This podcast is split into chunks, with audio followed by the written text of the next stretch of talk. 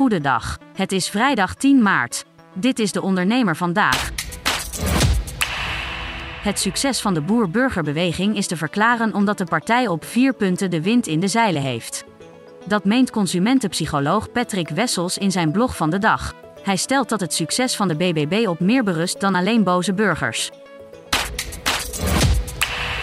China is tegenstander van de nieuwe beperkingen bij de export van Nederlandse chiptechnologie naar het land. Dat zei een woordvoerder van het Chinese ministerie van Buitenlandse Zaken. Woensdag werd officieel bekend dat het kabinet de export van bepaalde machines van chipmachinemaker ASML naar China aan banden legt. Dat is volgens minister Liesje Schreinemacher van Buitenlandse Handel nodig voor de nationale en internationale veiligheid. De vraag naar elektriciteit stijgt harder dan het tempo waarin netbeheerder Alliander het netwerk kan uitbreiden, zegt topman Maarten Otto bij het bekendmaken van de jaarcijfers over 2022. Afgelopen jaar werd meer elektriciteit gebruikt omdat consumenten en bedrijven meer elektrische auto's, zonnepanelen en warmtepompen hebben aangeschaft.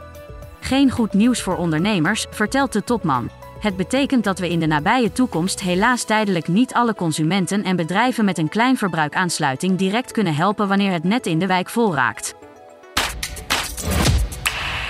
Het tekort aan bedrijfsartsen kost ondernemers miljarden. Dat blijkt uit onderzoek onder 3000 werkgevers en 50 arbodienstverleners. De totale kostenpost wordt geraamd op 38 miljard en komt vooral door langdurig afwezige werknemers. Met meer arbo-artsen zou dat verzuim beter kunnen worden aangepakt. Loyaliteitsprogramma's als spaarzegels en airmiles richten zich vooral op omzetgroei. Daarmee missen ondernemers volgens expert John Lin een enorme kans, namelijk het sturen op klantgedrag. In zijn eerste blog voor De Ondernemer gaat hij hierop in en legt hij uit waarom we naar het Endforest voorbeeld in China zouden moeten kijken. Tot zover De Ondernemer vandaag. Wil je meer? Ga naar deondernemer.nl. Op wie stem jij bij de Provinciale Statenverkiezingen? Luister dinsdag 14 maart van 12 tot 6 naar De Ondernemer kiest.